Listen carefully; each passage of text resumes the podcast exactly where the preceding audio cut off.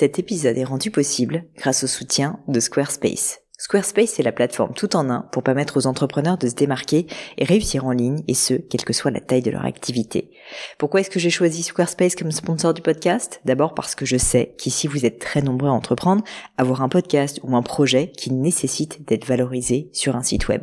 Et que Squarespace propose des outils vraiment simples d'utilisation pour avoir un site beau, propre et efficace en un minimum de temps. Quelques exemples de fonctionnalités, des templates de sites web personnalisables et adaptatifs pour créer des sites beaux et design en un temps record. L'outil email, le nerf de la guerre pour développer votre activité et communiquer avec vos clients. Ou encore leur outil SEO intégré pour émerger sur Google sans être un produit métier. Alors si vous voulez donner à votre business toutes les chances de se développer, je ne peux que vous recommander d'aller sur le site squarespace.com. En plus, Squarespace vous offre moins 10% sur votre première commande de site web ou de domaine avec le code Pauline. N'hésitez pas et rendez-vous sur squarespace.com, code Pauline.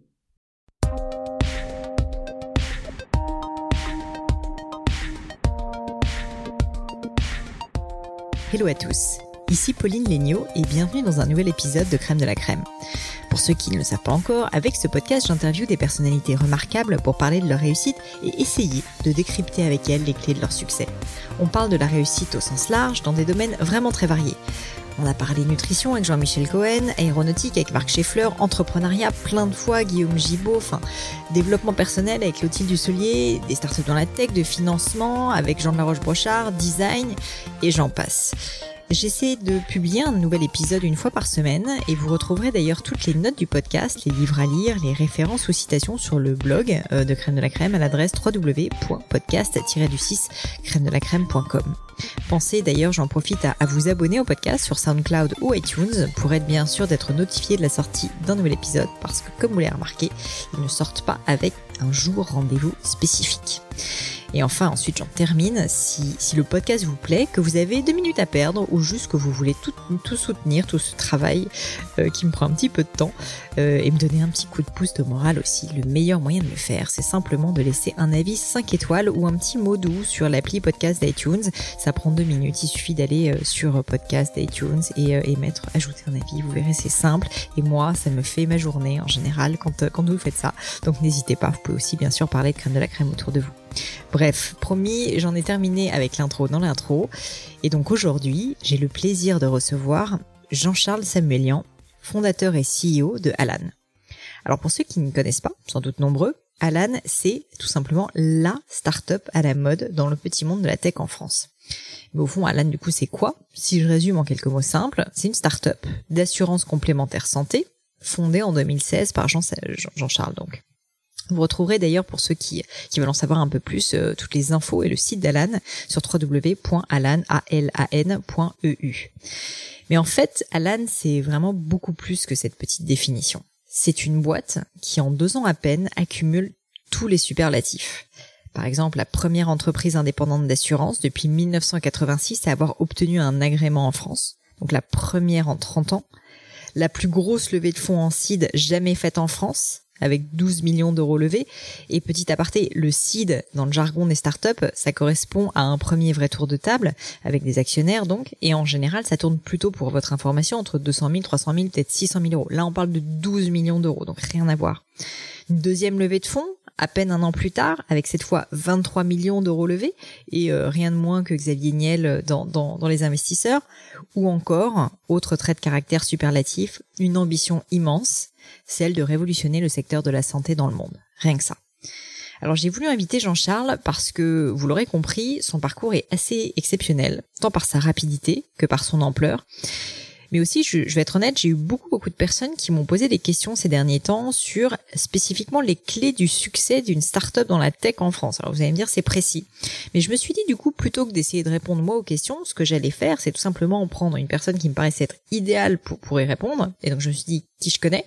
J'ai repensé à ce que Jean de la Roche-Brochard, euh, que j'avais interviewé dans un épisode, me disait, et j'ai repensé à Jean-Charles. Je me suis dit que ça serait une personne absolument géniale pour répondre à toutes ces questions. Alors du coup, pendant une petite heure, on a parlé de comment lever des fonds, comment bien s'associer, comment recruter, ce que signifie avoir une culture d'entreprise forte. En l'occurrence, ici, c'est la transparence chez Alan.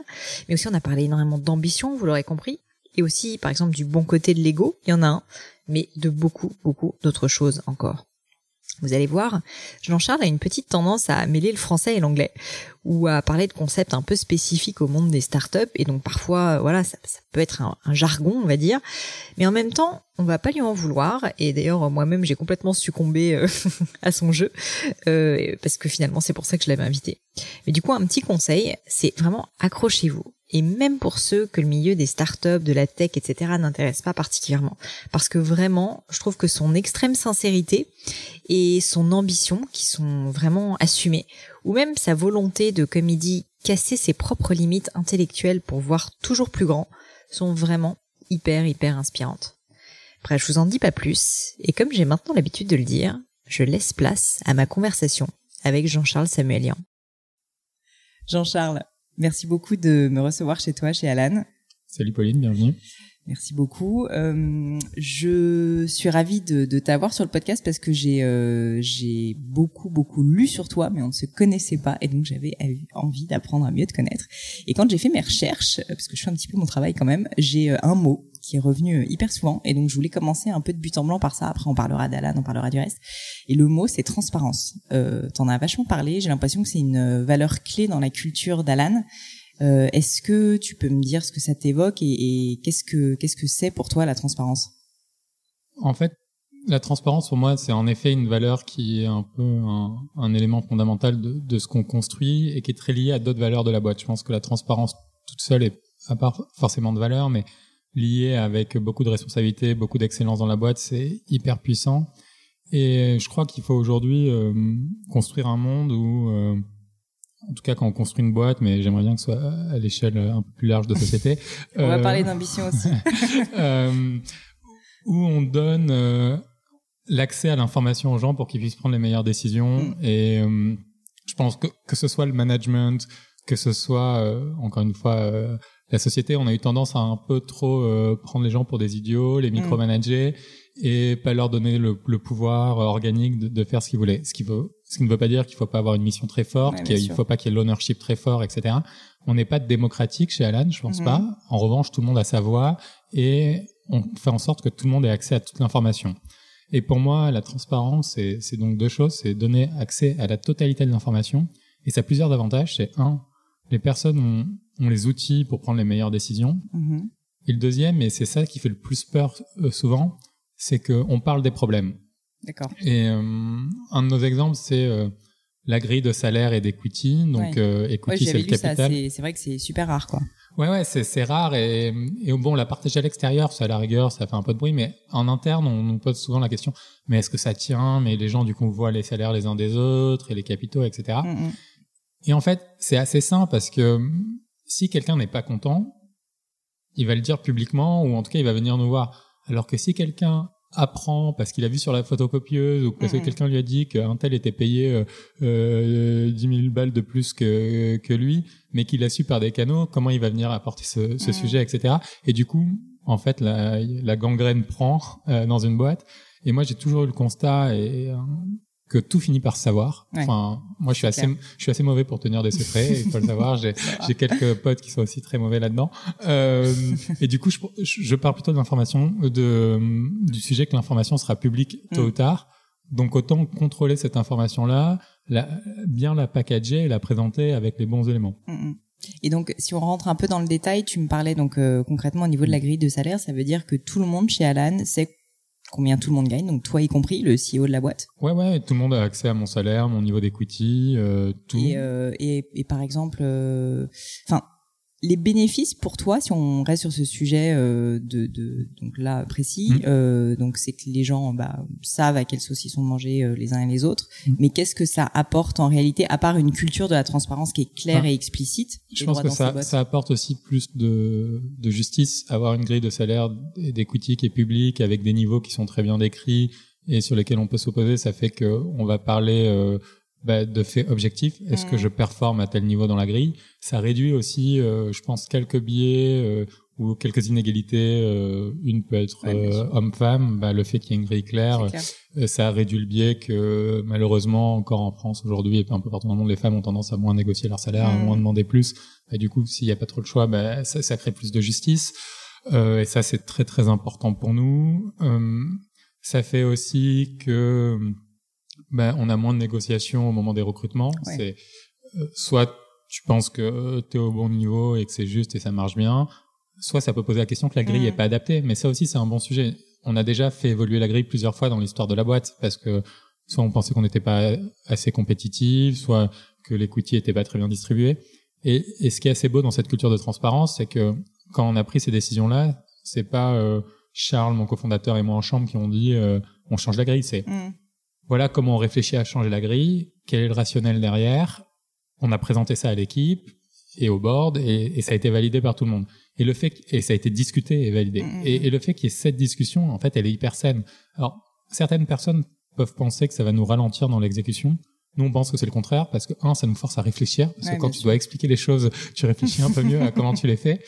Et, et deux, ça fait que les peut-être les, les, deux jours qu'on va perdre sur cette discussion, parce qu'on met des deadlines en revanche assez courtes pour, pour itérer, euh, elles vont faire que dans un mois, ce sera beaucoup plus facile euh, d'avoir des discussions. Et ça, c'est du très très bon investissement. euh, pour finir sur les, les upsides ou les avantages de ces grilles de salaire et d'equity ouvertes, Ouais, non, et après, c'est cette relation de confiance, je pense. Enfin, arriver à créer euh, une confiance très forte dans une boîte, c'est plein de sous-éléments qui viennent s'additionner les uns aux autres, et, et ça a une valeur inestimable aussi. Mmh, c'est sûr c'est c'est sûr et c'est tellement rare en fait que je trouve que ça valait la peine d'être noté. Ça me rappelle énormément un livre que tu as peut-être lu euh, de Ray Dalio, tu sais, qui s'appelle Principles, mm. euh, que je recommande très souvent sur le podcast. Et d'ailleurs, la valeur de transparence c'est aussi quelque chose dont il parle beaucoup. Et je voulais savoir euh, qu'est-ce qui t'a fait, enfin toi et peut-être ton cofondateur, arriver à cette valeur de transparence. Euh, ça paraît peut-être évident, mais en fait pas tant que ça. Et d'ailleurs, il y a très peu de boîtes qui le font. Donc, euh, pourquoi tu t'es dit ça C'est vraiment un principe que je veux inculquer pour la boîte? Ouais, non, ça, ça allait très peu. Je pense. En tout cas, moi, c'était pas forcément un penchant naturel.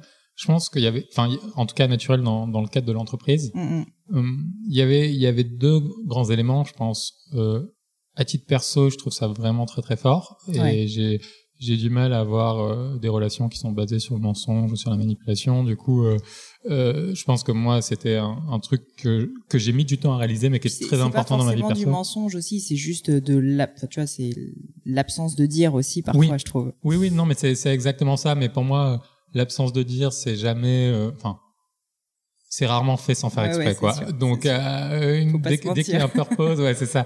Euh, c'est c'est juste une, une, autre manière de, de modifier la vérité. Euh, ça c'était le premier point. Et après le deuxième point, c'est sûrement mon expérience dans ma première boîte explicite où où je suis pas sûr que j'étais un modèle de, de transparence en tant que, que cofondateur. Et je trouvais quand j'ai fait la transition euh, pour, mm. pour, créer Alan, euh, j'ai beaucoup réfléchi à ce que je voulais changer et en tout cas ce que je faisais différemment pour que ce soit plus proche de mon ADN. Et je dis pas qu'il y a un modèle qui est, qui est mieux que l'autre, mais il y a un modèle qui est mieux dans une boîte où, où, où, mm. je suis fondateur. Euh, et, euh, et ça me semblait un des sujets les plus importants. Mm, si il y avait deux trucs, encore une fois, si je voulais attirer euh, les talents les plus extraordinaires et que ces talents les plus extraordinaires aient beaucoup d'impact. Ouais, donc en fait, tu avais compris que tu voulais attirer des talents les plus extraordinaires. Mm. Tu avais vu aussi que toi, ça te plaisait pas trop dans le cadre de ton autre boîte mm. de pas être euh, ultra transparent. Mm. Et donc, c'est ça qui t'a fait vraiment, euh, d'accord, aller jusqu'au bout du cheminement parce que vous l'avez poussé quand même très très loin. Ouais, ouais, c'est ça. Et après, c'est c'est un peu quand quand tu commences à tirer à tirer le fil, quoi. Ça ça s'arrête plus et et tu commences à et c'est un truc qu'on aime bien faire chez chez Alan, c'est tu commences à remettre en question à peu près tous les présupposés euh, que tu as dans la construction d'une boîte. Ça. Et c'est assez agréable intellectuellement. Je, je, peux imaginer que ça doit être assez marrant le jour où tu te dis, euh, mais en fait, au fond, euh, pourquoi est-ce qu'on n'ouvrirait pas la grille des salaires et tout le monde serait au courant ouais, En fait, personne n'y avait jamais pensé, mais mm. why not? Et en fait, tu essaies de lister les downsides, enfin les risques, et tu dis, euh, ok, bon, les gens vont avoir un accès à nos grilles, donc ils vont peut-être faire des offres plus hautes aux gens de l'équipe, mais toute façon, euh, si quelqu'un est en négociation avec quelqu'un de l'équipe euh, et que la personne veut partir, elle lui donnera, son salaire ici, donc ça va rien changer. Euh, tu vois, tu démontres tous les problèmes les uns après les autres, et voilà. bon bah écoute, en tout cas, tu m'as fait une très belle transition parce que je voulais aussi parler un petit peu de tes débuts. Mmh.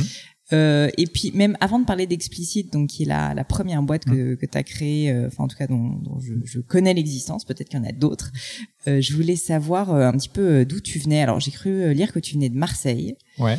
Et, euh, et euh, est-ce que tu peux me parler un petit peu de ton enfance euh, Parce que bon, t'as t'as quand même créé ta première boîte très très tôt, à 22 Mm. ans, et je t'avoue que ça m'a intrigué. Je me suis dit c'est rare, euh, et donc je voulais savoir un peu quelle, est, quelle avait été ton enfance.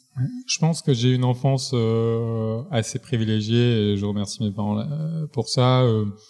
Je- donc, je viens de Marseille, grandi dans plutôt bonnes conditions. J'avais beaucoup de chance, j'étais plutôt fort à l'école, j'avais le droit de faire un peu ce que je voulais. Donc ça, c'était c'était top. Euh, mes deux parents sont médecins. Mon père euh, est euh, chef de service depuis toujours. Est très lié à l'assistance publique des hôpitaux de Marseille. Donc j'ai aussi beaucoup grandi dans le système de santé Ah ouais. et ça c'est un truc qui m'a toujours Mm. j'ai jamais eu envie d'être médecin. Oui, j'ai toujours- demandé, parce qu'en général, c'est toujours de le. T'as des deux parents médecins, tu deviens forcément médecin. Ouais, mais ça me donnait pas envie parce que j'aimais trop d'autres choses, mais en revanche, le- la santé a toujours été un truc qui, m'a toujours touché et je suis pas sûr que mes parents m'aient particulièrement conseillé de faire médecine non plus. euh, et, euh, et le deuxième élément, je pense, c'est euh, qui a été un peu euh, transformant pour moi, c'est euh, la découverte euh, d'informatique, d'internet. Mm. Euh, Qui est arrivé quand Quand- t'avais quel âge? Je pense qu'on a eu Internet quand j'ai eu 10 ans. D'accord. Et on, je- on commençait à être, euh, j'ai commencé à tanner vraiment mes parents pour avoir un Internet rapide à 11-12 ans. et, euh, et du coup, euh, c'est là où, euh, avec un copain, on a commencé à apprendre à, à coder, à apprendre ce que c'était que le hacking, à, à développer tout ça. Et ça, c'était assez magique parce que ça a créé tout un potentiel euh, d'apprentissage hors des canaux connus Ouais, c'est ça. euh, où tu te construis toute ton info, tu même plus besoin de bouquins. Alors, j'ai acheté quelques bouquins pour apprendre le HTML, le Flash, etc. Mais à, mais à la fin, euh, c'est juste toi qui apprends à monter ton Mhm. ordinateur, c'est toi qui apprends à créer un site internet, c'est toi qui échanges sur des forums euh, et qui te retrouve à vendre ton premier site internet euh, à 12, à 13 ans euh, sans vraiment comprendre ce que ça veut Mhm. dire. Euh, et, euh, et ça, c'était complètement magique. Et je pense que ça s'est un peu construit comme ça, ou aussi euh, j'ai eu mes premiers, euh, bah, j'ai appris plein de trucs. Ce qui est cool, c'est qu'à cette époque-là, bah, tu fais un peu tout. Donc, euh, je faisais le Mais du coup, design, tu- je faisais le Qu'est-ce que tu code. faisais quand tu codais? Tu, tu, tu faisais un peu des, des petites conneries ou tu ça, c'est allé de, de petites conneries à, euh, ouais, il y a eu plein de petites Parce qu'à conneries. 11-12 ans, quand même, on se dit, même si tu as la capacité technique de coder, même un petit peu, qu'est-ce mais que qu'est-ce que tu vas en faire? Tu Bah, fais des petits jeux peut-être? Ça allait tout, ouais. J'ai, codé des petits jeux. Bon, je jouais pas mal aux jeux vidéo. hein, Ouais. il faut pas se cacher, j'étais un énorme geek. Mais, mais euh, euh, on a, on a codé des petits jeux, mais j'ai aussi fait plein de petits sites internet. À l'époque, euh, j'ai- j'aimais bien regarder des films et, et des mangas. J'ai un peu honte à raconter tout ça. Mais du coup, j'avais fait un petit, une petite base de données en PHP avec un site internet accessible. euh, avec tout ça, je faisais beaucoup de sites en Flash, mais du coup, j'ai trouvé du, du réseau et je faisais des sites pour des gens Mhm. je faisais du design un peu j'étais très nul hein, mais mais tout ça était assez euh, assez passionnant après euh, oui euh, on s'amusait à pirater le CDI de l'école à faire des trucs comme ça euh, Un qui- peu rigolo, quoi. ouais un peu rigolo qui ont failli euh, euh, coûter cher aussi. plusieurs fois mais mais euh, mais mais c'était c'était assez marrant et, et voilà on, enfin, c'était l'époque où on gravait des films etc euh, euh, et ça, tout ça, c'était super rigolo et c'était euh, et c'était un peu la vie cachée que j'ai maintenue euh, au collège, au lycée, en prépa après, parce que j'ai fait Mhm. une, prépa et, on arrivait en école d'ingé, c'est ouais, une prépa scientifique et on arrivait en école d'ingé avec ce truc qui était où j'avais toujours l'impression que c'était pas très cool quand même et du coup j'en parlais pas beaucoup. Parce qu'à l'époque, tu, tu sais, oui, c'est vrai qu'à l'époque, quand même, ça devait être beaucoup moins cool. Enfin, entre guillemets, maintenant, ça l'est, tu vois, de, Ouais. d'être codeur. Euh, mais à l'époque, euh, j'imagine que ça l'était pas tellement. Non, Ouais. mais et, et en plus à Marseille, enfin c'est pas la Mhm. ville la plus Ouais. à la pointe en termes de tech. Euh, j'espère que ça va le devenir, hein, mais mais euh, mais non, ça l'était pas. Et après euh, c'est moi aussi, euh, je pense qu'il assumait pas Mhm. assez d'aimer ça, mais ça c'est mon. Et, euh, et alors du coup, comment est-ce que à un moment donné, tout ce, ce, ce code, tout ce, tout, tu vois, c'est cette curiosité intellectuelle fait que tu passes le cap et que tu as envie de devenir entrepreneur? Déjà, est-ce que Explicit c'était ta première boîte ou t'en avais créé d'autres avant? Non, c'est ma première vraie boîte, je devrais dire. Après euh, faire des business plans de boîte, euh, Mhm. c'est depuis que j'ai 14 ans aussi. Et comment t'es tombé dedans? Parce que c'est, enfin, tu vois, moi, Ouais.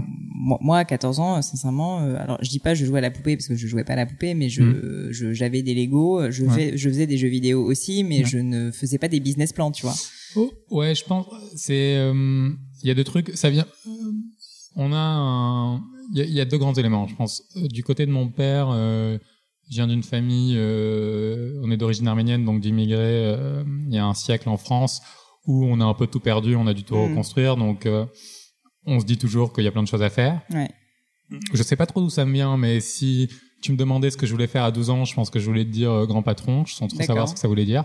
Euh, et euh, le troisième élément qui était le plus structurant, le père d'un de mes autres meilleurs amis d'enfance, euh, on était un des deux, euh, et un grand entrepreneur euh, suisse euh, qui a très bien réussi dans les médias et qui a eu fait ce truc un peu magique qui était de alors qu'on était très jeunes et qu'on passait beaucoup d'été, et j'ai passé beaucoup d'été chez eux euh, en Corse, alors qu'on était très jeunes euh, avec des tables où il y avait du coup des patrons, des ministres euh, des pays, euh, etc. Euh, nous poser des questions aux jeunes sur euh, Bah, quel business on voulait créer, qu'est-ce qu'on pensait de euh, l'économie, de l'actualité, etc. Et euh, bah, du coup, euh, comme on voulait pas avoir l'air débile à, à ces moments-là, bah, on bossait. Et, et ça s'est fait comme ça. Et Ça a mais- été un peu ton mentor, cet homme, tu dirais ou... ça a été un, une des personnes qui, euh, ouais, qui est assez importante dans, dans ma constitution en tant, en tant qu'entrepreneur, je pense. Et, euh, et ça, c'était vraiment assez incroyable. Et cette relation avec Thomas est assez, assez importante pour moi. Euh, et c'est avec lui aussi que j'ai fait quelques-uns de mes premiers sites internet. Il avait une fondation, Mhm. j'ai fait les premiers sites de cette fondation. Euh, et, euh, et, et c'était top, mais c'est assez amusant parce que on avait des, on jouait pas mal aux jeux vidéo en ligne, donc euh, euh, des boîtes comme, euh, je crois que c'est Twitch aujourd'hui, qui sont du, Mhm. du streaming euh, où tu peux voter, faire des paris de jeux vidéo en ligne. C'est un truc sur lequel on bossait à 15 inventé, ans. quoi. Euh, Après, j'ai jamais réussi à coder ça, mais mais c'est des trucs marrants. Quoi. Génial.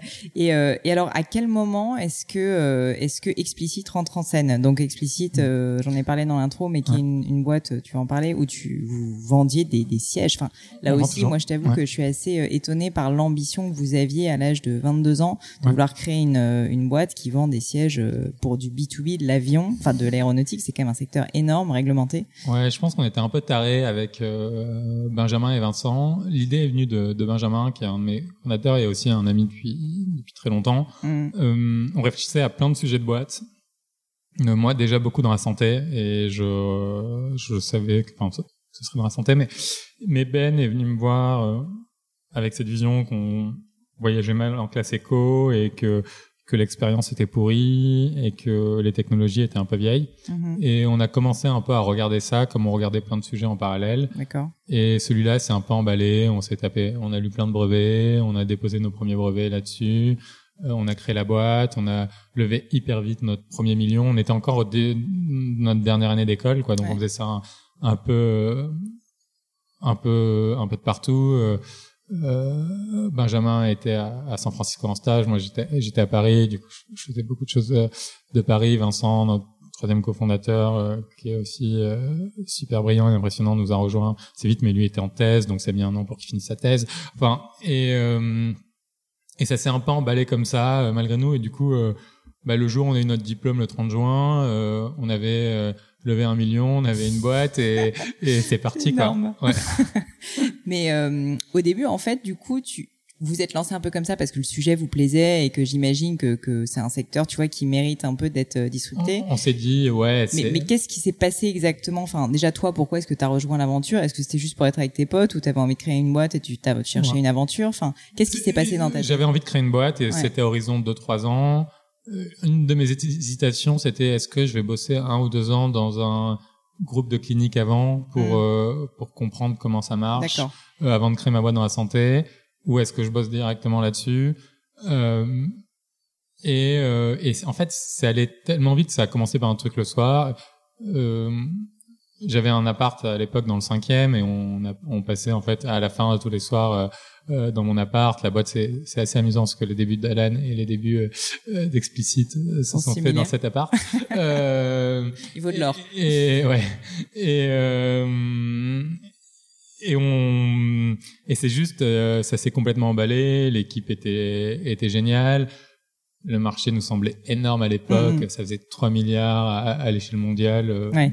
Maintenant, je Bon, c'est un peu, c'est un peu niche, mais euh, Ouais, d'un autre en fait, c'est niche, mais c'est là où on n'était pas assez. euh, nous, ça nous semblait très gros. Hmm. Euh, et, et après, on, on s'est dit, on aimait bien la techno, on s'est dit il y, a- il y a un énorme truc à faire. Mm, Et en fait, ça s'est emballé tellement vite que ça a été ça. D'accord. Enfin, on a, Vous avez pas ça, tellement ça, a tué, réfléchi. ça a tué les alternatives assez vite. Je comprends. Voilà. Et euh, je voulais parler un petit peu de tes cofondateurs. Ouais. Euh, bon, on en parlera. Enfin, à la rigueur, tu peux Ouais. mêler aussi euh, la réflexion avec Alan. Hein. Franchement, il n'y a, pas de timeline forcément dans le podcast. Mais euh, c'est une question qui revient très souvent. euh, mes auditeurs me posent Mm. souvent la question de comment est-ce qu'on choisit ses cofondateurs. Est-ce qu'il y a une Est-ce qu'il faut déjà partir d'un projet et ensuite s'associer Est-ce qu'il faut d'abord avoir des cofondateurs? Honnêtement, les avis sont hyper variés là-dessus.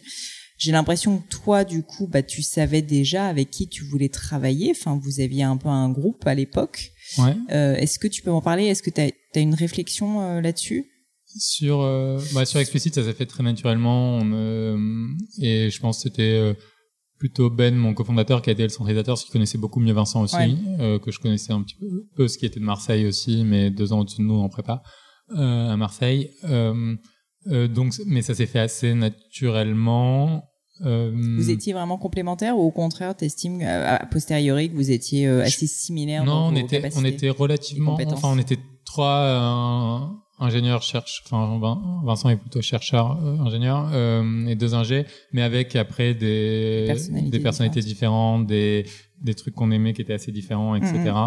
Euh, sur, sur Alan, ça a été, euh, j'ai d'abord eu euh, la vision et, et la mission, et après je suis allé chercher les personnes euh, les plus brillantes avec qui j'avais envie de bosser, et Charles était clairement euh, en haut de la liste. Mhm. Euh, Lui il faisait sa carrière, euh, on se connaissait aussi depuis une dizaine d'années, on avait, on était en école d'ingé ensemble, euh, on se parlait très très régulièrement depuis toujours. Euh, C'était un ami proche, quoi. Et et ça s'est aussi fait relativement naturellement. Au début, euh, je pensais pas qu'il quitterait Twitter parce que c'est des, des bonnes caches dorées. Je pensais qu'il était très heureux à San Francisco. Donc tu parlais plutôt des gens que je rencontrais euh, Mhm. pour euh, comme potentiel euh, cofondateur et CTO. Et en fait, assez naturellement, euh, on s'est dit mais en fait pourquoi pas ensemble? Mhm. Et, et là, on a passé euh, quelques mois à bosser ensemble avant que ce soit avant que ce soit officiel. Ce qui est un conseil que, enfin, je sais pas si tu le donnes régulièrement à des jeunes qui se lancent, mais c'est vrai que bon, ça paraît euh, être assez important. Ouais, moi je, je donnerais plusieurs conseils du coup.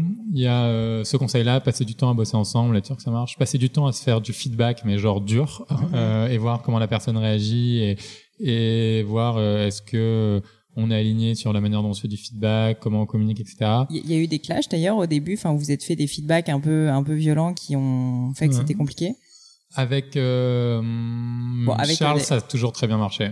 Mais parce qu'on a vraiment passé le temps là-dessus, euh, à y réfléchir et c'était un, c'était un truc euh, hyper important.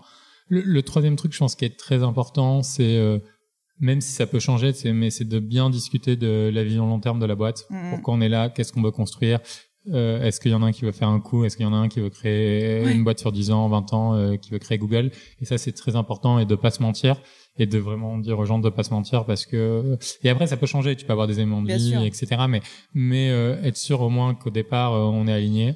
Mais ça, c'est, euh, enfin, je me permets de t'interrompre, mais c'est tellement important, mais tellement important. Je, j'insiste Mm. juste dessus pour que les auditeurs euh, en prennent bien conscience, parce qu'en fait, euh, il y a tellement de personnes qui se lancent dans l'entrepreneuriat avec une personne qui veut faire un coup, comme tu Mm. dis, et euh, vendre la boîte en trois ans, et les autres en fait qui sont prêts à rester, et c'est le projet de leur vie. Ouais. Et c'est terrible en fait, parce qu'il Ouais. y a rien de tel pour euh, casser une Ah ouais, association. mais ça va casser. Et ceci étant dit, je pense faire un coup, ça marche très rarement. Et C'est sûr qu'en général ça marche pas, mais bon, il y en a qui rêvent ouais, de non, ça. mais qui rêvent de ça. Et le deuxième truc, ça marche avec les cofondateurs, mais ça marche aussi avec ton équipe, ça marche aussi avec tes investisseurs. Enfin, l'alignement des intérêts, je pense, c'est un des Mhm. trucs les plus importants dans la construction d'une boîte.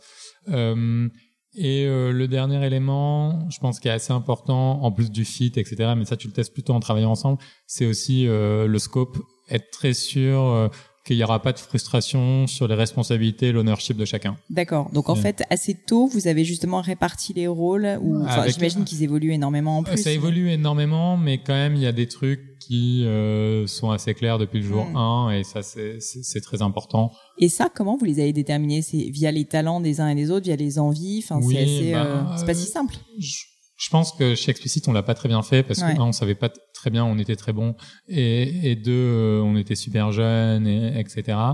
Euh, Et d'ailleurs, souvent, d'ailleurs, les gens qui créent des boîtes euh, font un peu tous tout en Oui. même temps et, Ouais, et définissent pas très tôt les Mais en responsabilités. fait, je pense que c'est, mais on en revient à la transparence et la confiance. C'est beaucoup plus sain d'avoir un truc où tu donnes une responsabilité complète à quelqu'un Mm. Mais qui accepte d'être challengé, mais c'est lui qui a toujours la décision finale et et t'acceptes de disagree and commit every time, mais parce Mhm. que t'as choisi quelqu'un avec qui bosser en qui t'as une confiance aveugle. Euh, et ça, c'est très important. Et après, tu crées toutes les boucles de feedback qui sont, si la décision a été prise euh, est complètement contraire à ce que tu pensais, que tu sois capable d'en parler, que tu sois capable d'essayer de comprendre pourquoi, etc.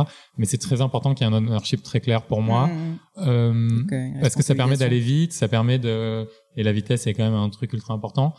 Euh, et ça, euh, je pense que tu peux le faire en fait assez tôt, Mhm. assez tôt. Et, et après, tu peux te remettre au bout de six mois, un an, en disant euh, on change l'ownership ou les problèmes sont sont nouveaux ou là on était plus ou moins bon. Mais euh, nous, chez, en tout cas chez Alan, c'est c'est hyper agréable.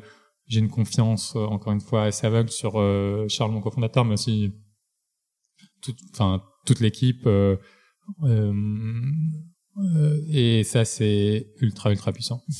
Et justement, tu me parlais de re- euh, repenser, si tu Mm. veux, la boucle de la responsabilité assez régulièrement. Mm. Ça, c'est quelque chose que vous faites de façon euh, consciente, c'est-à-dire que euh, une fois, je sais pas, tous les six mois, tous les ans, tu prends ta feuille de papier, tu te dis, ok, euh, quel est mon rôle, euh, comment il Mm. évolue, euh, ou, ou non, ça se fait au fil de l'eau. En tout cas, moi, euh, si je prends mon exemple, mais je suis pas le seul, mais c'est plus facile de, de, de parler. Tous les six mois, je publie un truc. Donc nous, on n'a pas de meeting euh, et tout est dans des, ce qu'on appelle dans des, une sorte de forum interne qui est dans GitHub, un outil de code. Et tous les six mois, je publie un truc qui est euh, mon rôle de CEO sur les six prochains mois. Mhm. Enfin, mon rôle de cofondateur et de CEO. Et souvent, c'est pas la même Ouais. chose. Euh, sur, les six prochains mois. Euh, et donc j'écris ce que je pense que ça doit être et, et ce que je pense que ça doit plus être Mm. euh, et, je- et comment on comble les trous dans la raquette et euh, et c'est challengé par l'équipe aussi et ça c'est tous les six mois donc et, et Charles fait pareil et les membres seniors de l'équipe font pareil Et ça, tu peux me parler un peu du processus? Comment vous faites euh, justement pour euh, avoir la discussion avec l'équipe? En fait, tu publies ta note, Ouais. vous, tu l'envoies. Vous, comment en ça fait c'est vraiment un donc euh, on a cet outil qui s'appelle GitHub dans lequel il y a, un- il y a une partie qui s'appelle des issues Ouais. Et une issue, c'est un, c'est vraiment comme un forum interne. Donc c'est, je vais écrire en- et on a un format pour pour écrire un nouveau sujet. Donc c'est. Quel est le scope, donc de quoi je parle, Ouais. quel est le problème que j'essaie de régler avec cette issue, Ouais. quel est le- je- j'essaie aussi de lister les problèmes que je n'essaye pas de régler avec cette issue pour pas que ça parte dans tous les sens. Euh, après, tu peux donner context on material qui est euh, du lien vers d'autres issues, vers d'autres documents, vers des articles qui ont été inspirants. Donc voilà. Puis après, tu fais ta proposition, donc euh, ma proposition. Et après, on fait une partie qui est question. Donc je vais taguer des personnes de l'équipe sur euh, Qui sont les plus pertinentes les plus pertinentes et dont j'aimerais bien avoir l'avis. Parfois, ça peut être toute l'équipe, mais ça, c'est rarement très productif. Mais Ouais, sur ouais, mon rôle de. CEO, ça peut être toute l'équipe, par exemple. Et après, on, je mets une timeline en disant j'aimerais bien avoir terminé cette issue euh, dans moins de six jours. Et vous avez le temps là et je prends une conclusion dans six jours. Et du coup, il y a toujours un ownership très clair. C'est celui qui a ouvert l'issue qui doit fermer l'issue, sauf Mhm. si celui qui a ouvert l'issue dit c'est un, un autre qui, Ouais, qui, qui closera. Mais, mais en tout cas, il y a un ownership très clair. Cet honneur, c'est lui qui prendra la décision à la fin. Et donc, euh, c'est pas une décision de consensus. Mhm. Euh, et euh, et c'est vraiment important d'avoir du conflit, du bon conflit, pas un consensus mou, mais mais prendre plein d'avis après de prendre la décision, parce que les meilleures décisions, elles sont très risquées. Hein. Et Euh, t'arrives à avoir des conflits justement comme ça, même en tant que toi CEO, tu vois, quand tu mets euh, sur ton forum? Alors là, il me regarde avec un sourire. Il y a aucun problème Ouais. pour avoir du conflit. T'inquiète pas, les, les gens n'ont aucun problème pour me challenger. Euh, et, et ça fait très plaisir et c'est très important. Et, euh, et c'est cool. On a, euh, on a euh, bien sûr, moi, c'est peut-être un tout petit peu plus compliqué, surtout quand l'équipe grandit, Mm. avec plein de gens nouveaux, etc., de, de leur donner le pouvoir de me challenger, mais à force de le répéter, de quand ils le font, euh, de dire bravo, merci. Ouais. Euh, et ça veut pas dire, c'est parce qu'on me challenge que je vais pas contre-argumenter. bien hein. sûr, bien sûr. Mais je vais juste remercier, euh, prendre les points parce que je pense qu'ils sont très importants et je pense que mon avis euh, a pas forcément euh, plus de valeur euh, que celui d'autres, en particulier sur certains sujets. Sur d'autres, je pense qu'il a beaucoup de valeur parce que euh, c'est aussi pour ça que je suis CEO de la boîte et c'est parce que j'ai l'ownership de ces sujets. Mais euh, et c'est ça qu'il faut qu'il faut rendre très clair. Euh, mais non, en tout cas euh, aujourd'hui ça marche bien et j'ai envie que ça continue comme ça, ouais. Bon, super. Ouais. Euh, bah alors justement, on a quand même Mm. déjà beaucoup parlé d'Alan sans en parler réellement, donc euh, je, je voulais juste revenir quand même sur le début de l'histoire. Je sais que tu l'as raconté mille fois, mais je trouve ça hyper intéressant. Tu m'as dit que tu étais intéressé par le secteur de la santé, tes deux parents sont médecins. Mm. Est-ce que tu peux me reparler des débuts, donc de comment on se lance un jour dans une boîte qui est censée devenir l'un des leaders mondiaux, enfin en tout cas c'est ce que tu dis ou, ou européen de, de l'assurance santé, enfin c'est ou de la santé. parce que je sais, je sais que tu es assez euh, là-dessus. D'ailleurs, t'aimes bien ne pas parler uniquement d'assurance santé, donc j'imagine que ouais, c'est pas mal réfléchi. C'est un processus qui a été euh, assez euh, assez itératif. donc explicite marchait bien, on, on, on grandissait euh, avec toutes les complexités qui sont de monter une boîte industrielle, euh, etc. Mais c'était super excitant. On était, on était arrivé à la profitabilité, on avait un, bon carnet de commandes, etc. Il y a beaucoup de potentiel. Et mais euh, j'ai un truc qui s'est passé qui est un de mes grands. Je suis assez proche de mes grands-parents et, et un de mes grands-pères a, eu un cancer et est décédé assez rapidement. Mais j'ai commencé, il était à Paris, du coup j'ai commencé à passer pas, mal de temps aux urgences, etc. Mmh. Et ça m'a quand même fait me repencher sur le sujet de qu'est-ce qui fait du sens dans ma vie et quels sont les grands problèmes que j'ai envie de résoudre. Et les grands problèmes que j'avais envie de résoudre euh, étaient pas forcément euh, de produire plus de sièges d'avion, même si c'est un truc euh, qui était très excitant et une des meilleures expériences de ma vie.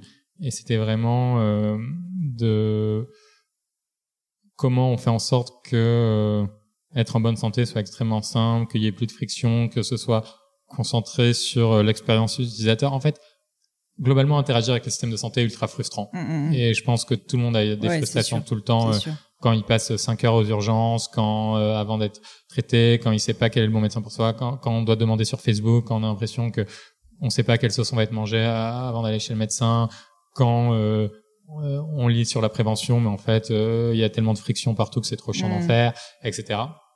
Et du coup, la boîte au début, c'était, euh,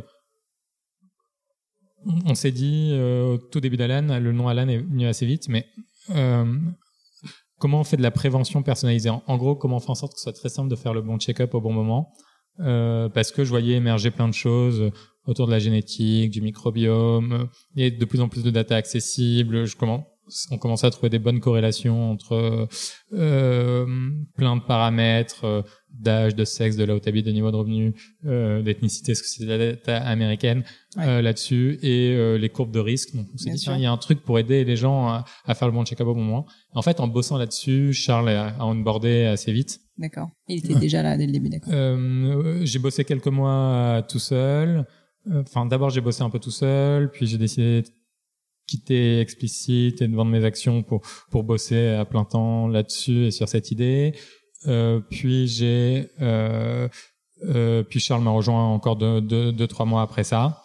Euh, et en fait, euh, en bossant là de manière très intense sur l'été, euh, on s'est dit qu'on n'arriverait pas à craquer la, la, distribution de ce sujet-là.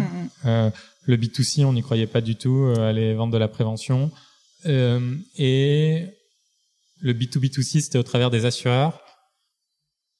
Et on, il y a un truc qui clochait quand on a discuté un peu avec eux, et on s'est dit, il y a eu un petit moment eureka en se disant, mais attends, est-ce qu'on manque pas un peu d'ambition? Et pourtant, la première boîte voulait déjà être très très grosse. Euh, mais euh, en fait, qu'est-ce qui nous arrête euh, de reconstruire tout le système de santé? Ça. Et, et là, euh, l'assurance complémentaire santé, enfin l'assurance santé, est, nous a semblé être le truc assez extraordinaire pour commencer parce que bah, relation avec l'utilisateur final, ça c'était mm. hyper important pour nous. Euh, marché euh, qui est très gros et ça c'est aussi important pour créer une boîte qui a de l'ambition. Rien qu'en France, assurance santé plus prévoyance, c'est plus de 50 milliards. Et qui a été très peu disrupté en plus. Et ouais, c'est ça. très très peu. Euh, marché très réglementé. Euh, ça aussi, moi, ça m'excitait pas mal comme l'aéronautique. Bah, on voit ça avec explicite, c'est quelque chose qui te plaît, quoi. Ouais, c'est ça, parce que en fait, je pense qu'il y a deux moyens de créer des boîtes qui qui transforment des industries. C'est soit créer un nouveau secteur, donc le search, le social media, euh, etc soit aller dans un énorme secteur extrêmement réglementé où les entrepreneurs sont pas venus parce qu'ils avaient trop peur de la réglementation. Mmh. Moi, ça tombe bien, je trouve ça excitant et je trouve que c'est une opportunité. Et, euh, et après, il y avait tout un enjeu euh, produit qui était ultra excitant dans la science santé, qui, qui était double. Un, bah, le marché, nous, il n'y avait pas une nouvelle acteur en France depuis 30 ans. Donc, en fait, il y avait une énorme opportunité mmh. produit pour délivrer une expérience, des outils qui sont complètement extraordinaires pour, pour l'utilisateur final. Et euh, cet alignement entre la vision court terme et la vision long terme qui est le plus on va développer des outils, des services qui vont aider à mieux naviguer le système de santé, à faire de la meilleure prévention, à, à enlever toutes les frustrations, le plus on va régler le, le gros problème qu'on veut régler le- depuis le début, qui est faire que ce soit extrêmement simple d'être en bonne santé. Et, et ça va très bien marcher avec notre offre d'assurance, ça va l'alim- l'alimenter. Et, et un peu, enfin, en fait, ça cochait toutes les cases, quoi. Euh, la seule, euh, après l'enjeu, c'est que c'était euh, extrêmement Énorme. difficile, énorme. Mais ça, nous, on l'a vu comme un, enfin, juste comme un truc excitant, quoi. Bah, j'allais te demander parce que justement, le, je t'ai parlé de transparence au début. L'autre chose qui m'a beaucoup marqué quand j'ai un peu fait mon homework sur Mhm. ton parcours, c'est l'ambition. Mhm. Et, euh, et donc, bah, clairement, Alan est une boîte très très ambitieuse. Euh, et j'ai l'impression que là-dessus, ce qui est assez formidable, c'est que tu as une vision euh, pas très française euh, d'assumer son ambition et de dire, bah non, en fait, euh, j'ai pas juste envie d'être une petite euh, une petite boîte dans la santé. J'ai envie de révolutionner. Alors le mot est complètement rebattu, mais euh, j'ai vraiment envie de de d'être un acteur, un leader au niveau européen ou mondial. Et ce qui est assez rare en fait euh, que les gens assument ça. Qu'est-ce qui a fait que tu as eu cette ambition euh, euh, c'est peut-être juste un- une personnalité? Est-ce que c'est lié au business d'Alan en particulier? Je pense que bon, il y a un peu de distorsion de la réalité qui est assez saine, mais euh, non, il y a le seul truc, c'est ma réalisation, en tout cas une de mes réalisations dans ma vie, c'est que la plupart des trucs, enfin, les, les gens n'arrivent pas à faire des choses juste parce qu'ils se mettent là- des propres limites intellectuelles. Mhm. Et euh, quand on se met, quand on casse toutes ces limites intellectuelles là, on arrive à faire des choses assez extraordinaires. T'as un Parfois, on exemple rate. qui te, ça, ça te, ça te serait arrivé même à toi, ce genre de choses? Mais Tu ouais, mais- T'as eu un moment révélation un peu? Non, mais euh, je vais prendre un.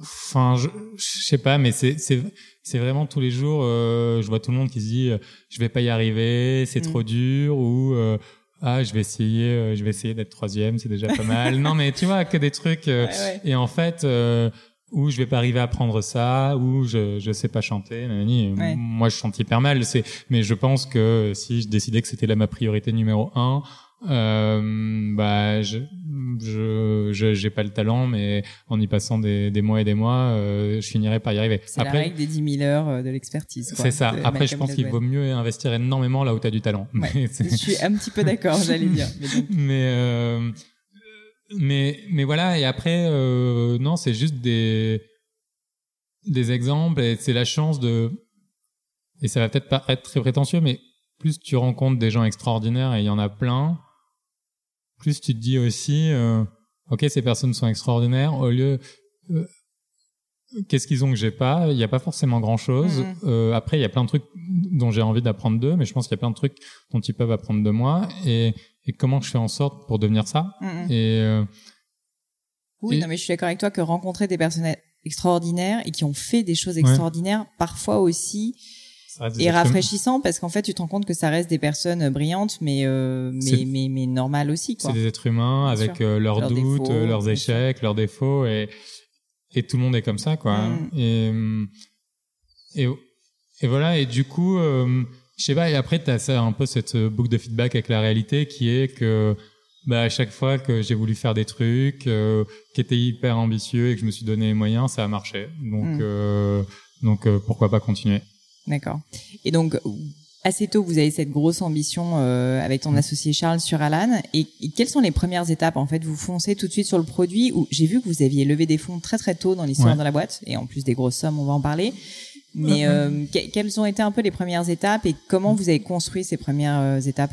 Il y a une première étape quand même, la barrière réglementaire était énorme. Donc la première étape, c'était comprendre comment on pouvait la passer. Donc là, moi, je me suis tapé euh, deux mois un peu euh, pas très sexy quand t'as fait un premier exit.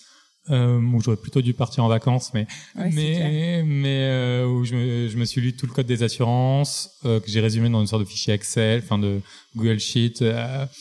Avec euh, des outils recherchables, etc. Rencontrer plein d'anciens de l'assurance, de l'autorité de contrôle prudentiel, qui est le, rég- le régulateur, pour essayer de comprendre comment ils réfléchissaient, comment ils interprétaient les textes, est-ce que moi j'avais la bonne interprétation, est-ce que c'était possible ou pas d'avoir un agrément? Mhm. Beaucoup de gens disaient que non, mais euh, mais ça, ça rend la, la chose la plus excitante. Essayer de recruter euh, bah, les personnes les plus extraordinaires Mhm. que j'avais rencontrées dans ce parcours-là. Euh, et après, on, on a euh, un petit peu bossé sur le produit, donc on a bossé sur quel était l'ADN du produit très tôt. Mhm. Mais euh, quand on a levé honnêtement euh, le seed, Euh, donc on a levé un gros site de 12 millions. Euh, donc le premier tour d'investissement. Ouais, euh, ouais, pardon, le, premier tour au tout début de la boîte. Donc ça c'était en février 2016. Enfin, le, on l'a annoncé en septembre parce que ça s'est décomposé en, en, en, en, deux sous-tranches, mais qui étaient très liées. Euh, on, on avait, enfin, quand on a reçu les premiers millions. Honnêtement, on avait un five pager, même pas un slide deck, euh, Mais j'allais te demander justement parce que là aussi j'ai énormément de personnes qui me posent des questions et c'est vrai que lever première levée 12 euh, millions mmh. c'est assez exceptionnel. Enfin ça reste aujourd'hui je crois l'une des plus grosses levées ou si ce n'est la plus grosse qui a été faite en tout cas en France euh, à, ce, niveau d'ancienneté on va dire.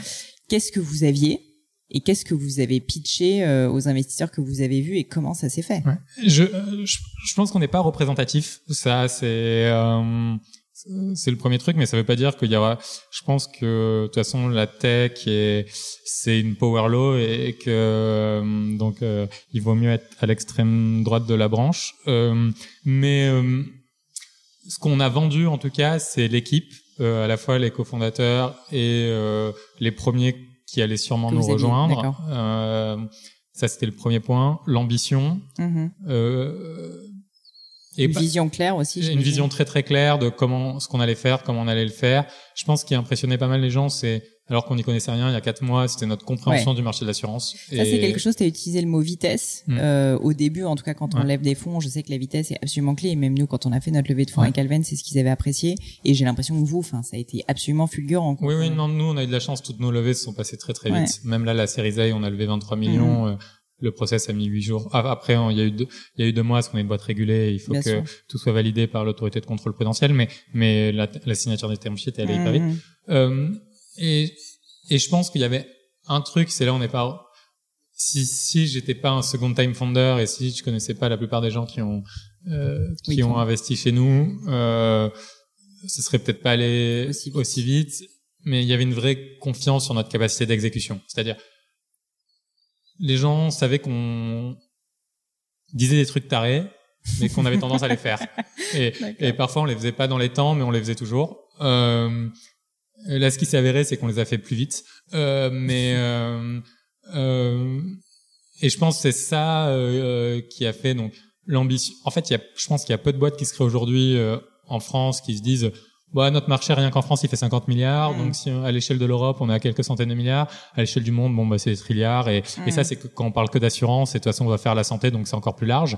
Donc ça c'était le premier truc avec des second time entrepreneurs qui ont encore beaucoup de grit et d'envie, qui sont encore assez jeunes euh, et qui euh, ramènent autour d'eux une équipe. Euh, enfin, ce qu'il faut voir c'est que notre équipe initiale, euh, les huit premiers c'est des superstars en engineering de la vallée, un designer extraordinaire, Edouard, qui a monté l'équipe de design de WeSings, et euh, trois personnes de l'assurance, euh, ultra capées, Bertrand, 25 euh, ans chez AXA, 10 ans chez Mercer, directeur des opérations, Paul, 4 euh, ans à l'autorité de contrôle prudentiel, 2 ans à l'inspection générale des finances, euh, que j'ai mis 6 mois à courtiser, à faire de la danse bah, J'allais te dire, ça doit pas être simple quand même de recruter des profils ah comme ça. Non, non, ouais, j'ai, j'ai vendu euh, père et mère. Ouais, père des mères, père et mère pour avoir l'équipe.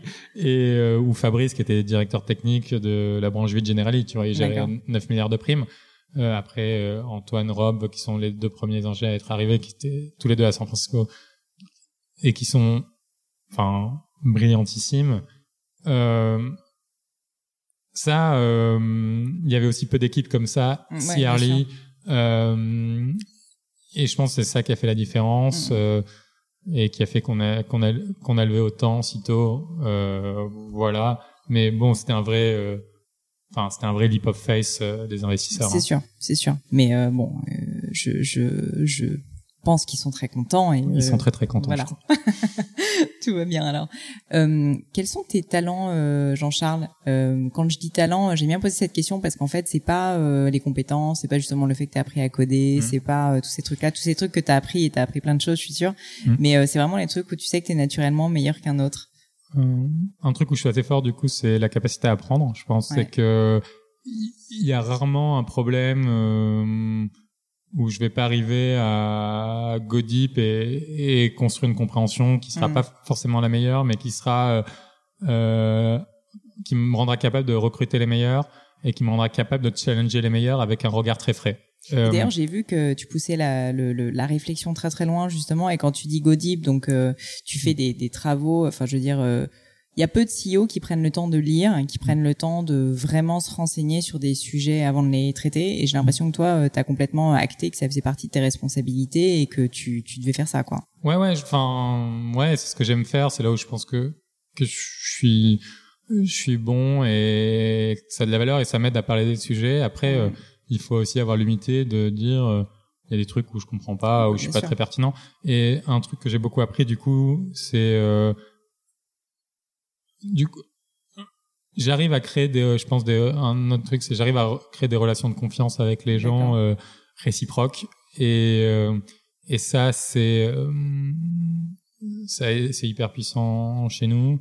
Euh, en revanche dès que j'ai un sentiment que les gens sont un peu pervers manipulateurs ou etc ça je je fuis complètement je suis très mauvais avec ça. Euh, Bon, en même temps, ça doit pas t'apporter grand chose. non, non, mais il y a des gens qui sont très forts dans ces environnements. Il y a des boîtes qui marchent très bien dans ces Ouais. environnements-là. Euh, les autres trucs qui sont mes talents, c'était ça la question. Je pense que je suis assez capable d'aligner des personnes avec ma vision, c'est-à-dire euh, à, à créer une vision avec plein de signaux, la faire évoluer et, et, euh, et que les gens euh, la partagent et y croient. Euh, ça, c'est un autre truc. Euh, et euh, un autre point, je sais pas trop, c'est toujours difficile. Il y a, pas grand chose qui me fait peur et qui me stresse. Et je pense que ça, c'est aussi un outil assez in- intéressant euh, quand t'es un entrepreneur, c'est-à-dire que, enfin, il y a aucun problème que je trouve trop Mm. gros ou que je pense qu'on devrait pas faire. Et plus c'est difficile, plus ça m'excite. Euh, donc ça, c'est c'est un des sujets. Et, et, et peut-être le, le dernier point, euh, euh, c'est mais qui est assez lié, c'est peut-être ce combo euh, ego hu- humilité. Euh, je pense que j'ai beaucoup d'ego et je suis assez convaincu d'être euh, plutôt intelligent et d'arriver à bien faire les choses. Il faut pas se mentir. Euh, mais euh, j'ai aussi une soif de grandir permanente Mm. et je pense que je suis encore euh, euh, hyper, enfin un enfant et euh, et qu'il y a plein de choses à apprendre tout le temps et que c'est dur, etc. Mais et ça, c'est un truc aussi qu'on a beaucoup dans la boîte, c'est euh, ne pas mettre d'ego dans les idées et, euh, et essayer de grandir en tant que boîte et en tant qu'individu tous. Et ça, ça a beaucoup beaucoup de valeur, je pense. Mais c'est ce que je trouve, c'est c'est ce qui ressort énormément de ton discours et de cette ambition, c'est que à la fois on sent que tu as énormément d'ambition, mais en même temps, sincèrement, c'est pas de l'ego mal placé, tu vois, c'est de l'ego juste, enfin, en tout cas, je me permets de le penser. Non, mais c'est euh, c'est que je pense que c'est nécessaire parce que si t'avais pas de- d'ego, t'aurais pas d'ambition. Mais d'un autre côté, euh, tu sais aussi, comme tu le dis, te remettre en cause, tu sais écouter les feedbacks des autres. C'est pas euh, l'image d'épinal du type, tu vois, qui va dire, ok, je suis le dictateur de ma boîte. euh, Mm. et je vais faire telle ou telle chose et je pense que ça c'est assez sain comme euh, comme type d'ego il y a beaucoup de littérature en ce moment sur notamment dans le milieu milieu un peu business sur ego is the enemy il faut pas avoir d'ego mais en fait c'est un peu plus subtil que ça et je trouve que ton approche enfin en tout cas je la trouve vraiment intéressante quoi donc euh, Merci. petit petit moment compliment émotion Merci. Ouais. émotion. Euh, euh, encore quelques petites questions sur Alan et puis ensuite ça dérange pas, je veux bien euh, parler un petit peu plus de, de toi personnellement. Mm. Euh, dans le cadre d'Alan, euh, donc euh, on a beaucoup beaucoup parlé de des personnes que tu recrutes et là tu m'as parlé de tes talents. Mm. Donc euh, enfin on sent t'arrêtes pas d'utiliser les mots exceptionnels donc c'est et on sent que tu le sens et que tu, tu, le- tu le crois et que t'en es Mm. convaincu, tu fais tout pour. Est-ce que tu peux me dire, est-ce qu'il y a un ou deux traits de caractère, est-ce qu'il y a des choses en tant que recruteur, parce que maintenant euh, Mm. tu as quand même pas mal recruté, que tu, à la fois que tu cherches et des choses au contraire que tu fuis comme la peste Mm. euh, chez les gens que tu recrutes et qui font que tu sais ou pas que ça va être un bon, Mm. euh, un bon collaborateur? Du coup, on cherche des personnes qui sont plus intelligentes et plus fortes que nous dans leur ver- verticale. Donc, il faut vraiment qu'on soit toujours impressionné. Mhm. Et une des questions qu'on se pose au moment de ailleurs, c'est est-ce que cette personne, en quoi cette personne est exceptionnelle? Ouais. Et si on n'a pas de réponse, euh, globalement, euh, ça, ça, ça marche jamais. Mais on veut un peu retrouver ces traits de caractéristiques, c'est que il n'y ait pas d'ego dans les idées et que hum, du coup cette personne va avoir envie de grandir avec nous, d'être challengée. Elle accepte le soit- feedback. soit- ça. ouais. Euh, soit une personne avec qui on a envie de passer du temps, euh, soit une personne avec qui euh, on a envie de se faire du feedback, euh, des one-on-one. Et ça, euh, c'est c'est dur parce que euh, il y a plein de personnes très brillantes Mm. qui savent être des dicks aussi. Euh, et euh, et c'est vraiment ça qu'on recherche. Donc c'est euh, une excellence euh, intellectuel couplé avec euh, une bienveillance assez extraordinaire et, et, un des trucs moi qui me m'impressionne le plus dans cette boîte et, et qui me dépasse totalement et qui est génial mais c'est à quel point il y a un niveau d'entraide et de enfin personne n'est laissé dans la merde quoi. Mhm. mais euh, et avant que la merde arrive et ça euh, c'est vraiment très très très très très cool. Euh, et c'est fait ça c'est que euh, les gens qui sont là et ça dépasse complètement les fondateurs. C'est les huit premiers puis les 15 premiers puis les 20 premiers. Maintenant on est une quarantaine. Euh, euh, et j'espère qu'on va maintenir ça cet esprit de bienveillance et Mhm. Bienveillance qui n'empêche pas d'être sharp hein. enfin Bien quand il y a un truc qui va pas euh, tu Vous le sais le très dire. tu le sais très vite de manière directe et etc mais comme on le dit toujours enfin comme les gens j'espère savent qu'il y a de la bienveillance derrière et que c'est pour te faire grandir et que Mhm. c'est pour l'intérêt de tous euh, ça marche bien Et donc à l'inverse, que vous fuyez entre guillemets comme la pe- peste, c'est les personnes qui n'acceptent pas euh, le feedback et qui Mhm. sont où il y a d'autres traits caractéristiques euh, qui te. Ouais, on, on sait aussi qu'on est une boîte où euh, il y a plein de gens opinionated. Euh, je fais du franglais, hein, mais Oui, donc qui ont des Et- opinions fortes. qui ont des opinions fortes et du coup, des personnes qui ont pas des opinions très fortes, c'est pas qu'on les fuit comme la peste, mais c'est qu'on pense qu'elles vont pas s'épanouir chez nous D'accord. et du coup, euh, on pense que c'est problématique. Elles parce que- oseront pas sur le forum euh, de dire Exactement. voilà, je suis Enfin, d'accord. si, si, si une fois que je la challenge, on, je challenge la personne, elle me dit oui, euh, il va avoir des problèmes, quoi. Même moi, je vais pas être content. Hein. J'aime Ouais, pas qu'on me dise oui euh, trop vite. Et, et et ça, je pense, c'est un un truc qu'on fuit. Après, euh, on essaye de fuir aussi euh, les gens euh, qui sont là pour l'argent, les gens qui croient pas en la mission, sûr. euh, les, les gens qui sont là pour les perks, les gens qui sont euh, là et qui pensent qu'on est une boîte du CAC 40 parce qu'on a levé 35 millions alors Ouais, qu'on est le côté encore en position de vie de mort. Tu Ouais. vois, le côté, bah, c'est vrai qu'en fait, vous avez beaucoup de visibilité dans le milieu de la tech. Et Mhm. ça, j'imagine que ça doit pas être si simple, même pour les personnes qui viennent, qui doivent sincèrement se dire, j'ai envie, tu vois, de, d'être dans cette boîte-là, c'est hyper cool et Mhm. tout. Est-ce qu'elles sont là pour la mission ou juste parce que c'est cool d'être chez Alan? J'espère que les gens sont là pour la mission. Après, euh, je pense qu'il faut pas nier que c'est cool d'être chez Alan et que euh, et ça fait partie. Enfin, qu'on crée un environnement de travail qui, je pense, est super sympa, qu'on donne beaucoup de flexibilité. De Enfin, je pense que c'est ultra épanouis- épanouissant de bosser chez nous, quoi. Et, euh, et il faut qu'on maintienne ça pendant très très longtemps. Et, et ça fait partie du job. Et, et pas, je pense une grande majorité des gens sont passionnés par la santé, par le well-being, par le wellness chez nous. Peut-être pas 100, 100%, mais on plante, on plante le seed et, et, et, euh, et- les gens euh, aiment ça quoi maintenant. Pour rester dans le franglais, vous faites des petites inceptions de, Ouais, de, de, de santé, euh, d'amour de la santé. Exactement. Ça marche. Bah écoute, en tout cas, merci beaucoup. Moi, je, je voulais juste terminer par te poser des petites questions un peu plus personnelles. Ne t'inquiète pas, je ne vais pas te demander des trucs trop Mm. indiscrets, mais j'aime bien. Euh, alors déjà, j'ai lu que tu avais un régime alimentaire végétarien. Enfin, j'ai lu ou j'ai vu, Ouais. je me rappelle pas. Euh, en tout cas, sans viande. Euh, Est-ce que tu peux m'expliquer euh, comment comment t'en es arrivé là et, et- pourquoi Par goût, peut-être? Ouais, il est pas complètement sans viande. Il m'arrive encore de manger un peu de viande. J'ai commencé par arrêter le, la viande rouge et ça le bœuf. J'en ai pas pris depuis deux ans, je pense. Et c'est par pur, pur principe écologique, D'accord. Euh, parce que l'impact en consommation d'eau, en émissions de CO2 euh, de cette industrie-là, en déforestation de l'Amazonie. T'as lu un papier là-dessus qui J'ai lu pas mal de papiers. Il y a un documentaire, Cowspiracy, qui est hyper Ouais. cool sur le sujet, euh, qui est assez facile à regarder, même si le mec est un peu insupportable, mais mais bon, qui est qui est intéressant et et, et assez flippant. Et après, euh, donc ça c'est le premier sujet. Une fois que tu commences à ralentir, tu essaies d'équilibrer. Après, j'essaie de pas être euh, J'étais non plus, euh. j'étais très binaire en fait à un C'est vrai. moment et souvent euh, quand on commence quelque chose de nouveau comme ça, un peu engageant, on est un peu binaire. Ouais, et maintenant j'essaye de réduire un peu, euh, d'être pas trop awkward socialement, Mm. même si je m'en fous un peu, mais mais euh, mais voilà, mais dans le le bœuf complètement arrêté et après. Et pour toi, l'alimentation de façon générale, enfin prendre soin un peu de toi, ça peut être alimentation, sommeil, sport, peu importe. À la rigueur, euh, dans le cadre notamment de ton travail, euh, Ouais, ouais, non, c'est je pense que c'est important ou tu fais partie de ces entrepreneurs qui sont en mode, euh, bah je travaille énormément et j'ai pas tellement de temps de m'occuper de ma santé? Globalement, euh, je travaille beaucoup, mais je pense que parce que je travaille beaucoup, euh, il faut que je fasse un petit peu attention à comment je dors, euh, parce que ça m'aide à être plus intelligent si Ouais. je dors bien.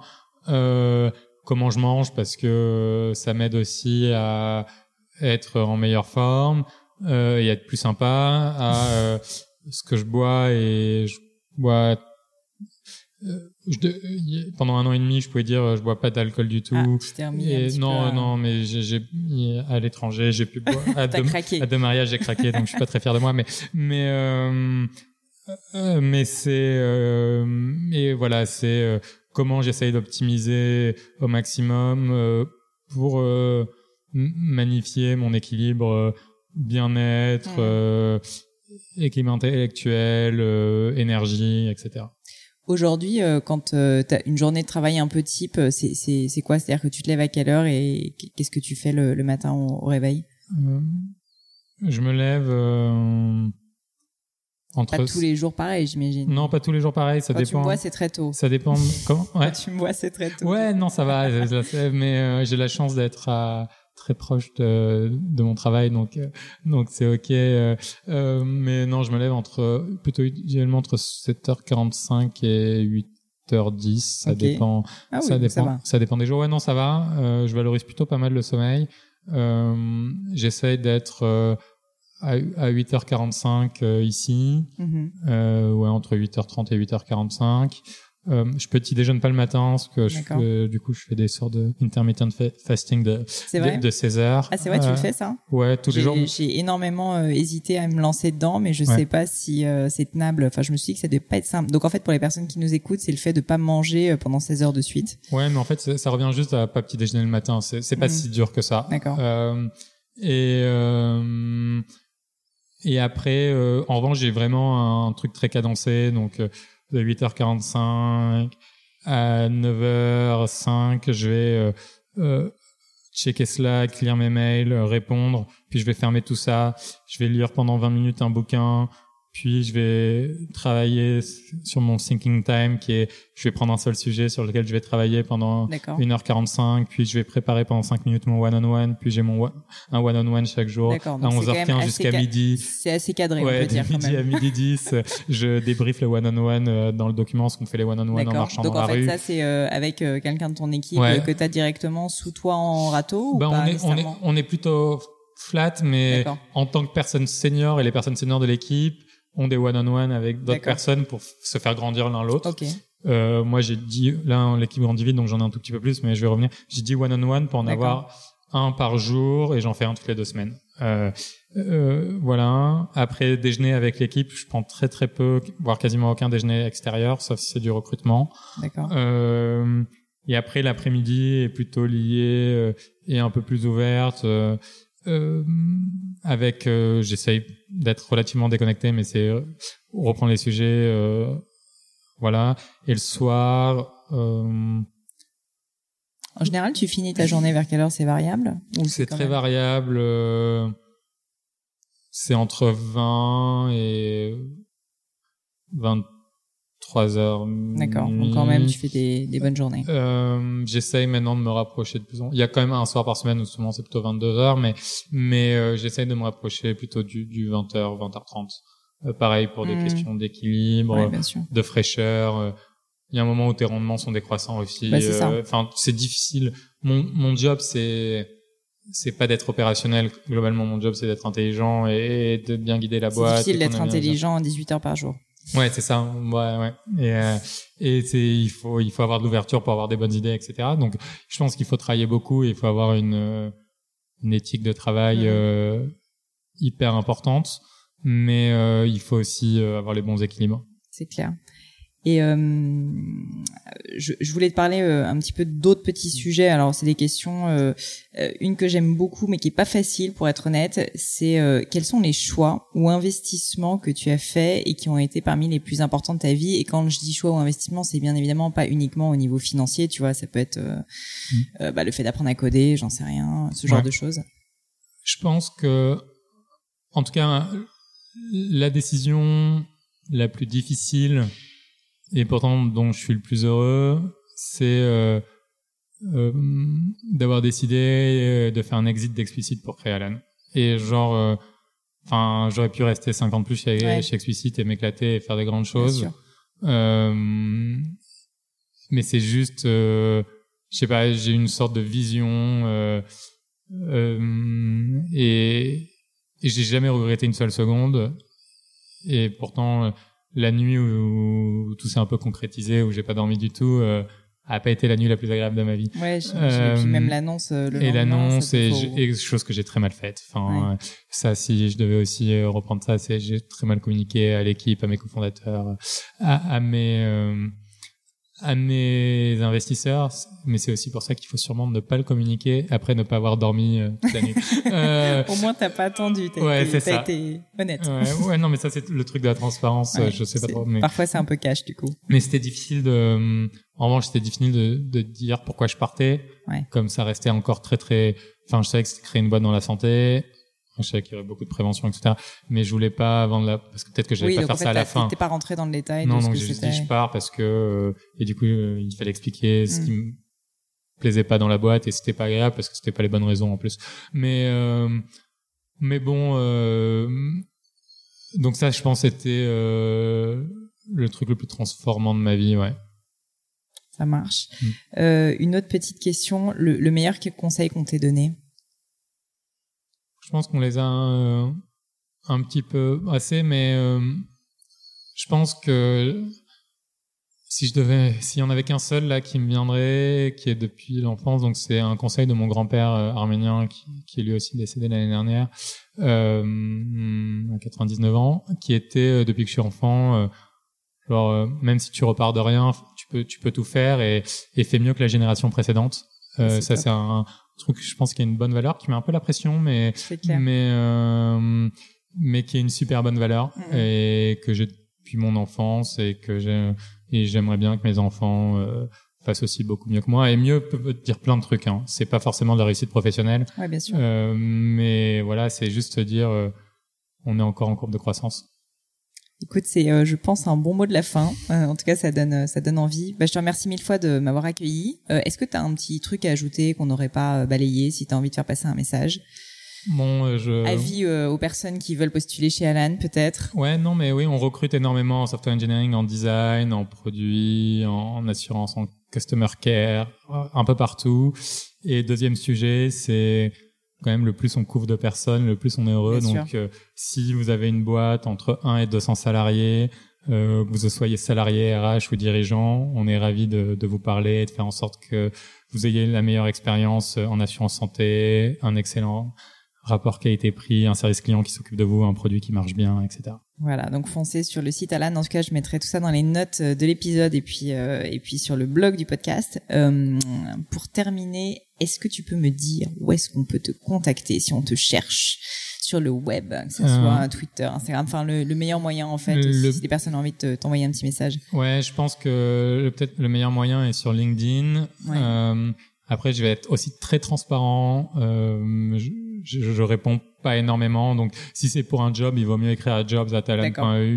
Euh, je le euh, mettrai aussi alors. Ouais, si c'est Juste pour te dire bravo, euh, pour tu rejoindre Alan. Forcément. Ben non, c'est super sympa. Euh, il suffit, euh, Twitter marche aussi bien, etc. J'avoue que je réponds plus à LinkedIn parce que c'est infernal cet outil. LinkedIn, c'est compliqué. Mais mais je vois pas trop d'autres moyens. J'essaie de plus avoir de mail, donc donc donc je donne pas mon adresse mail. Mais tu as bien raison. Mais j'ai Victor Luger en fait de Big Mama a donné son adresse mail et il m'a dit que il avait reçu beaucoup beaucoup de mails, donc je. C'est génial. À, ne pas donner ton mail, mais en revanche Twitter, LinkedIn et puis surtout donc jobs at alan c'est ça point. .eu. Parce qu'on est une boîte européenne. Très bien. Bah, voilà. Bah, merci beaucoup en tout cas. À bientôt. Quelques dernières petites choses avant de vous quitter. Alors comme d'habitude, si vous cherchez les notes de l'épisode avec toutes les références, que ce soit les outils ou les livres cités, c'est simple, allez directement sur www.podcast-du6 crème de la crème.com et rubrique podcast, vous trouverez tous les épisodes. Aussi, si vous souhaitez me contacter pour me poser des questions, me proposer de nouveaux invités ou juste me faire un feedback, sympa ou pas sympa d'ailleurs, vous pouvez le faire et je le verrai. Foncez directement sur Twitter ou Instagram sous le pseudo at Pelenio, donc c'est P-L-A-I-G-N-E-A-U tout simplement, et j'essaierai de répondre parce que j'essaie de répondre quand on me pose des questions comme à chaque fois. Vraiment, je voulais vous remercier euh, d'avoir écouté jusqu'ici. Et puis euh, surtout, n'oubliez pas, si le podcast vous plaît, que vous appréciez tout ce travail, n'hésitez pas à mettre un petit mot doux ou une note 5 étoiles, même sur euh, iTunes. Ça donne le moral et ça m'aide à faire connaître ce podcast. Donc merci à tous et à très vite pour un nouvel épisode.